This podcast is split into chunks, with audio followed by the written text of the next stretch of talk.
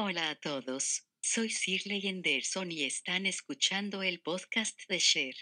El episodio de hoy es llamado Un desarrollador centralizado necesita convertirse en un desarrollador descentralizado por Shirley Henderson.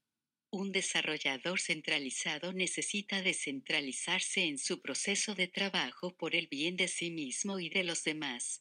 Cuando construyas algo que durará más que la vida, hazlo descentralizado. Comience la transición. ¿Eres desarrollador?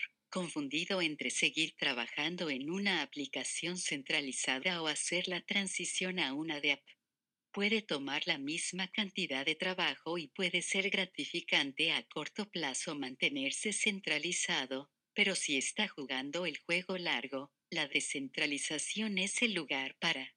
El cambio puede dar miedo, especialmente después de invertir tiempo, pero a veces uno debe tomar la decisión de seguir el flujo del cambio y no quedarse atrás.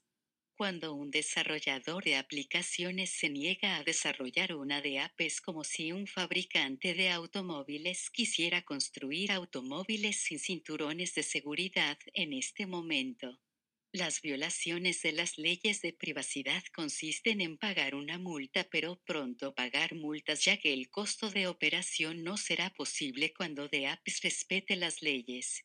Ahí lo tienen amigos, mi nombre es Shirley Henderson y quiero verlos triunfar en cada área de su vida. Estoy del lado de la humanidad, los veo de regreso. Suscríbete a mi boletín, suscríbete a mi canal de YouTube y sígueme en las redes sociales. Gracias por pasar por aquí, los amo a todos. Send feedback, history.